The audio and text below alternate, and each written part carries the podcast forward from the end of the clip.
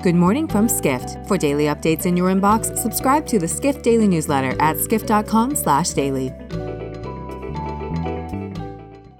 It's Thursday, February 1st, 2024, and now here's what you need to know about the business of travel today.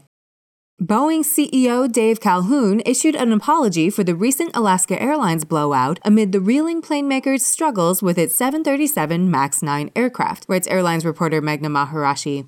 Calhoun said during Boeing's fourth quarter earnings call that the company has a lot of work to do to earn the public's trust back.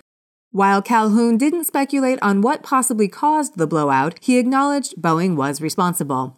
The 737 MAX has been plagued with problems in recent years, and MAX 9 was grounded by the Federal Aviation Administration for roughly three weeks in January. Boeing didn't issue any financial targets for 2024, with Calhoun saying the company needs to focus on every next airplane. It's unclear how big of a financial hit Boeing will take.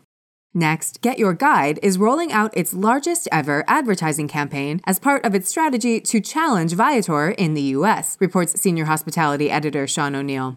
Get Your Guide recently aired a 30 second commercial during the NFL playoffs, and it plans to run more national TV ads during major events such as the Academy Awards. O'Neill writes that Get Your Guide's ads aim to reach 70% of Americans this year. Only 25% of the company's customers are located in the U.S.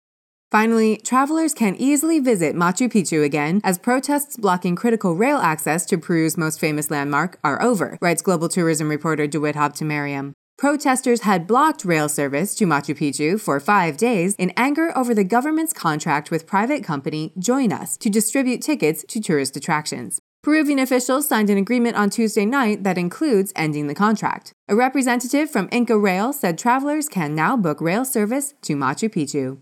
For more travel stories and deep dives into the latest trends, head to skift.com. To find these stories and more insight into the business of travel, subscribe to the Skift Daily newsletter at skift.com/daily.